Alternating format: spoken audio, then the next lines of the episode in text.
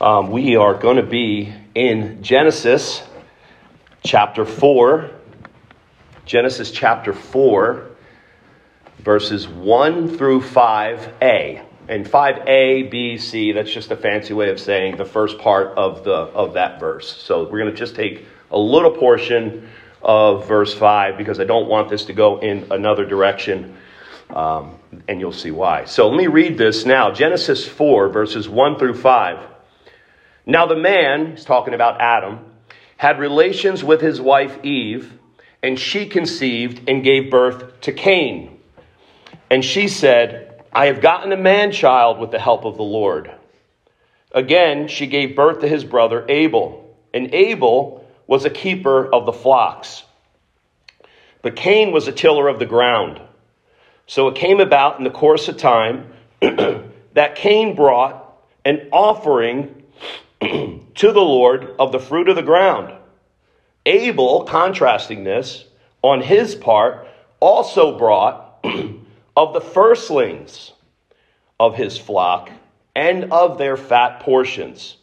And the Lord had regard for Abel and his offering, but for Cain and his offering, he had no regard. and of course, as we know the story, it goes on where because of this regard that God had for Abel and not for Cain, Cain rose up and killed his brother. And we'll, we'll touch on that a little bit. But the main thing I want to get to is why did God accept this offering and not the offering from Cain? Why did he accept Abel's offering? And the word regard is more than just like he had regard for it, like he liked it, it's a gaze. He gazed on that offering, God did. He really liked it, okay? He had his eyes locked onto it. It's not that he didn't like Cain's offering so much, but he didn't have regard for it. He didn't have that gaze. And so this is the first sibling rivalry in the Bible, by the way. But why did Cain do this? Why did he go after Abel other than maybe he was jealous? We know that it was his offering that Abel gave that caused that jealousy. But did he think maybe out in the field that day when they went and, and, basically attacked his brother and killed him and spilled his blood, was there jealousy? Was he trying, was he thinking that Abel was sort of kissing up to God by bringing, you know, something better than him? Cain probably thinks, well, wait a minute, I'm a tiller of the ground. I can only bring so much. It's not fair. But you see, when you go a little bit further into the text, you see that it was Abe who brought the firstlings of his flock. And it says in some translations about Cain that in the course of time that Cain brought an offering that we read there to the Lord for the fruit of the ground.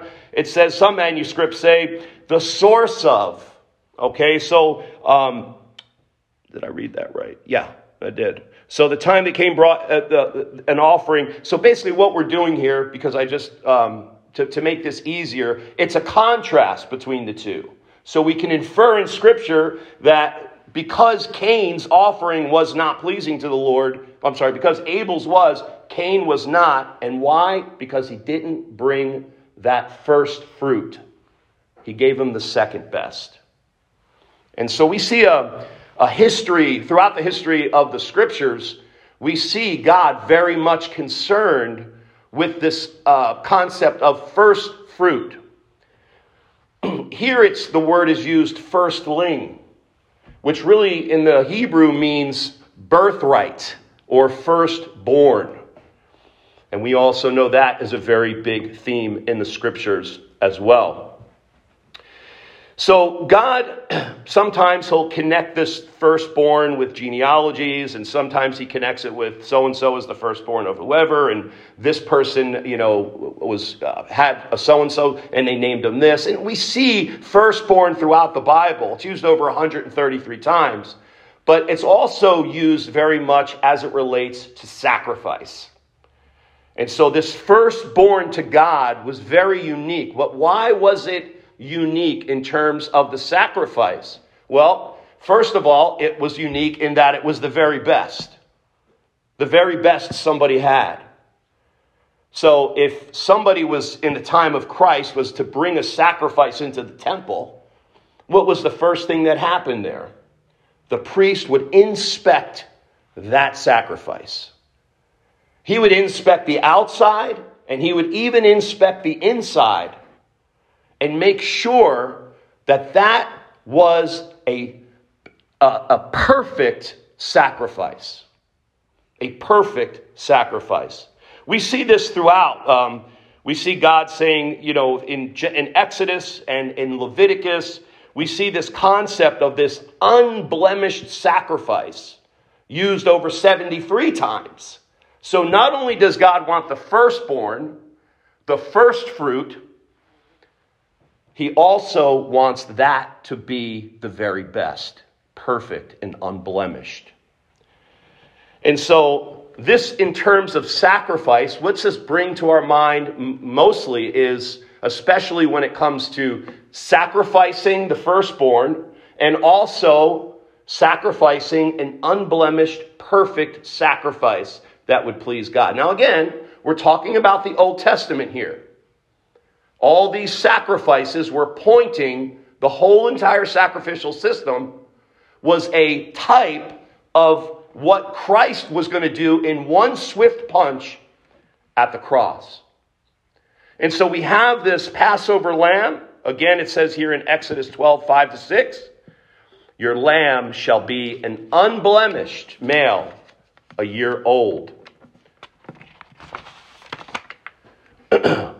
What's more unique about this is that when we look at Christ and the work that he did on the cross, oftentimes people say, well, God, couldn't he have, why did God, why does Jesus have to be God? Why does Jesus have to be God? Is it because he did a lot of miracles? Is it because he rose from the dead and all those things? No. God could have sent some sort of lower being, some lower spirit. He could have created some lower being and say, hey, go die for the sins of the world. But that is not consistent with God's character. It's not consistent with God's love, and it's not consistent with God's justice. And so, why does God have everybody, starting with Cain and Abel, why is he so obsessed with that firstborn and that unblemished sacrifice is because ultimately one day God was going to give his firstborn, the very best, himself, to, without blemish, not only without physical blemish, but most importantly, without spiritual blemish. So when you see Christ on the cross, hanging there between heaven and earth, being that interest, that mediator for us, we have to think of God's love not only because He sent His Son, but He sent His Son, the very best that God has. The very best, not, I don't even want to say thing because Jesus is a person, but the very best thing that God could have done for us wasn't to eliminate sin and wipe out evil and just start over and do all that. No, the best thing was for us to see that bloody cross and to see Christ hanging there. But more importantly, to see why he was there. Like we always look at the, at the cross and we could say, we could think about it. I could sit here right now and talk about it and get emotional about what Christ had to go through physically the crown of thorns and the beating and the, the flogging and all that stuff. Most and, and just having being ripped away and betrayed by everyone, everybody. They, they smited Jesus and all the sheep, they all went. The flock scattered. And you look at that and you say, wow, that's terrible. And, and it is. It's absolutely horrific. But that should just be when we look at that bloody, horrific cross, it should just be a mirror that's showing you our horrific sin that required that. You see, it's our sin that required the brutal death of God. Think about that. When we sit and think of how good we are, well, I'm a pretty good person because I'm not as bad as that person over there. And always that is somebody that's a little bit worse than us. I do it too, you know, you, and we do it like almost uh, artificial intelligence here. It's like we calculate and be like, okay, that's all right. I'm better than that. Yep, I'm better than that. Well, I'm not good as that. I'm not that. And that's our whole mentality. And sometimes that even dictates our relationship with God. Oh, it does subconsciously. Because if you have a works based relationship with God, because that's what that is, then what ends up happening is, is when something bad happens in your life, you go, What did I do wrong? And you, you may have not done anything wrong. You're living in a fallen world to cause that specific thing to happen. Maybe you did. Maybe you did some dumb, dumb things and there were consequences for it. You see, Jesus was that perfect sacrifice to pay for the, per- the perfect sin problem. There's, this sin wiped us out dead. There wasn't like, a, this wasn't a rescue mission per se where we're going in to pull people out and bring them here. No, this was a rescue mission that we're going in as one of them to die. And now, what made his death so effective? Well, it was the blood. We just sang about it. The blood of Christ. The life is in the blood. Christ's blood is of infinite value. It never stops. The value can't be counted. What does that tell you about your sin to God and your separation from God? It's just as infinite. It's just as separating. It's just as horrific. so, this is why Jesus requires us as human beings, not as Christians. Forget as Christians for a second. As human beings, this is why God requires perfection. Because He's perfect. You see, the, the, the, the whole entire concept of the blood atonement sacrifice that Jesus made at the cross is part of God's ultimate wisdom, but it's also part of His being and His character. Jesus is on the cross on Good Friday because God is a God of love and he is a, he could do absolutely nothing out of selfish ambition. It's not a part of it. That's out of his wheelhouse. So he did this out of pure love for, for you and me while we were sinners and enemies and absolute God haters. Can you remember that time in your life when you really hated God? Maybe you didn't know it. Maybe you only came face to face with that concept when He really put the pressure on you. he turned up the heat.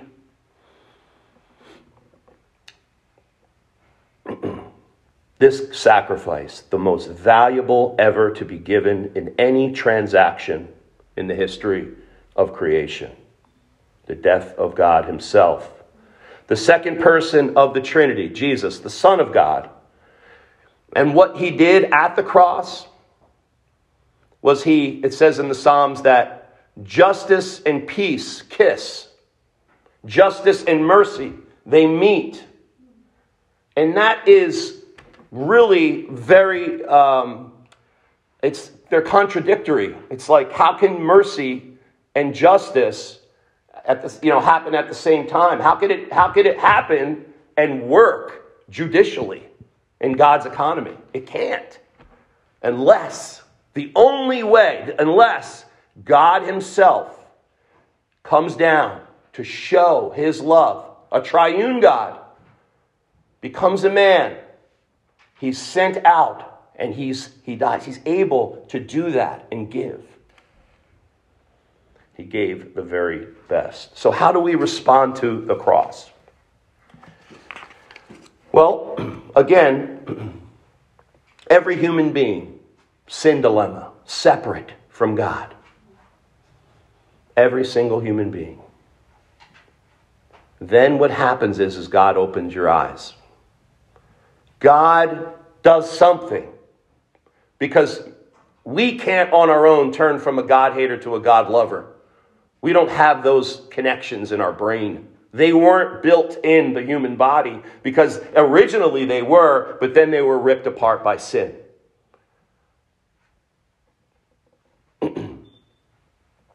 so, how do we respond to this? Well, first of all, love must be reciprocating. That's another aspect of God.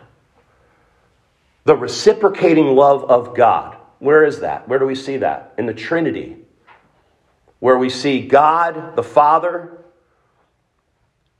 giving the Son and, and giving the Son a, a, a, a mission. Go. Go and do this.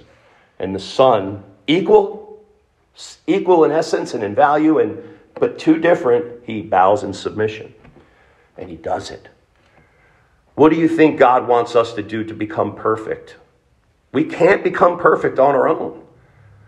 We can only become perfect in one way, and that's through Christ. But then, when we come to Christ, what does He expect from us? The same thing. He expects us to go to that cross. And that's the difficulty. Is going and looking at a bloody, thorny, splintery cross and somebody there saying, Come, grab onto it, embrace it. When the cross is embraced as the sin deliverer, when you come to the point of your sin where you say, There's no other way I can go, I've tried everything. God will reveal himself to you if you seek after him. If you're open. Are you open? God, has he worked in you for that? Embrace the cross. Move by faith. Grab that cross. Give your sins at the cross. Know that they're forgiven and don't let go of the cross. And then that cross becomes a source of resurrection life. Because in the resurrection, which we're going to talk about on Sunday, that's what animates our mortal bodies. The same spirit that rose Jesus from the dead gives life to our mortal bodies.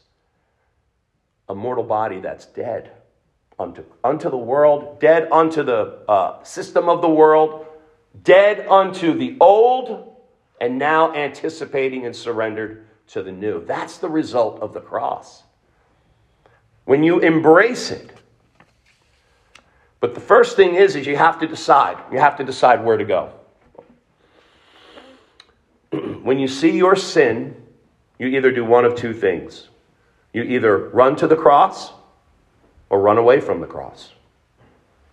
We run away initially. God chases us down. Where are you at tonight? I don't know what would be a better time to make that final settled position in your mind that you are going to respond to the call of God, to the call to believe in Christ. If there is anyone here that doesn't, many are scared, they perceive its horror, and they, they go. Jesus is the sin bearer, people. This is what the most difficult thing that I find as a pastor. Um, and I and and and it's so great because I haven't been a, a, a real pastor that long, right? So I've had a lot of ministry experience, but I haven't been a real pastor where I'm sitting down with real live human beings every day and hearing about what's going on and trying to do my best and minister. Um, and that's truly where I get most of the content for any sermon that's up here. And I, i remember a seminary professor saying that you will preach who you are around. What you preach will, be, will, will come out of who you spend the most time with. And so when you're out and you're, and you're, you're buried, well, when you're buried in your office all week doing absolutely nothing but just digging into the scriptures, that's great and that's fun. And you can still preach good sermons. But then when you're out there and you're seeing it, and you're hearing about some of these things, this is the one of the main thing here that I see is people having this frustration this, um, this fear of coming to the cross. Why? It's why Jesus came to take your sin. I hate to say it like this, but he loves it. He wants you to come to him with it because he takes it and he goes, and it's gone. He hates it when you run and try to make it on your own.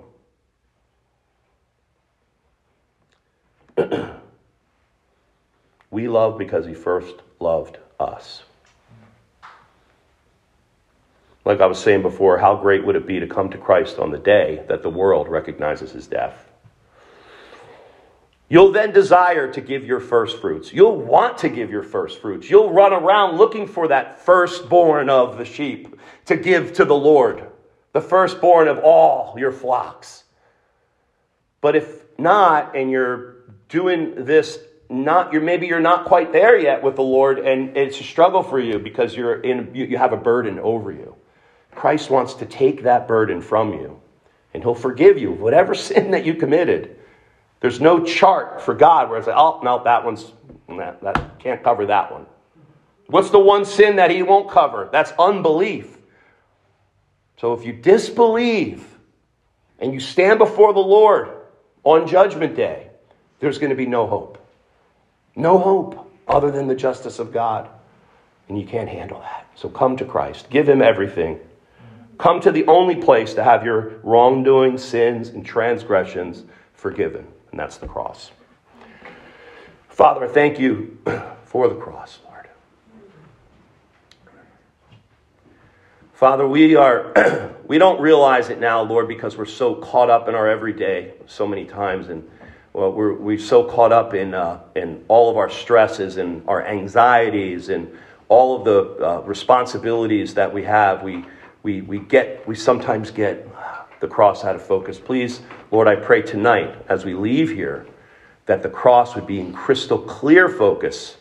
And as we walk out of our two front doors, let the two crosses there be burned onto our eyes as we go out, Lord. And let's see the world as you do through that cross. In Jesus' name, amen.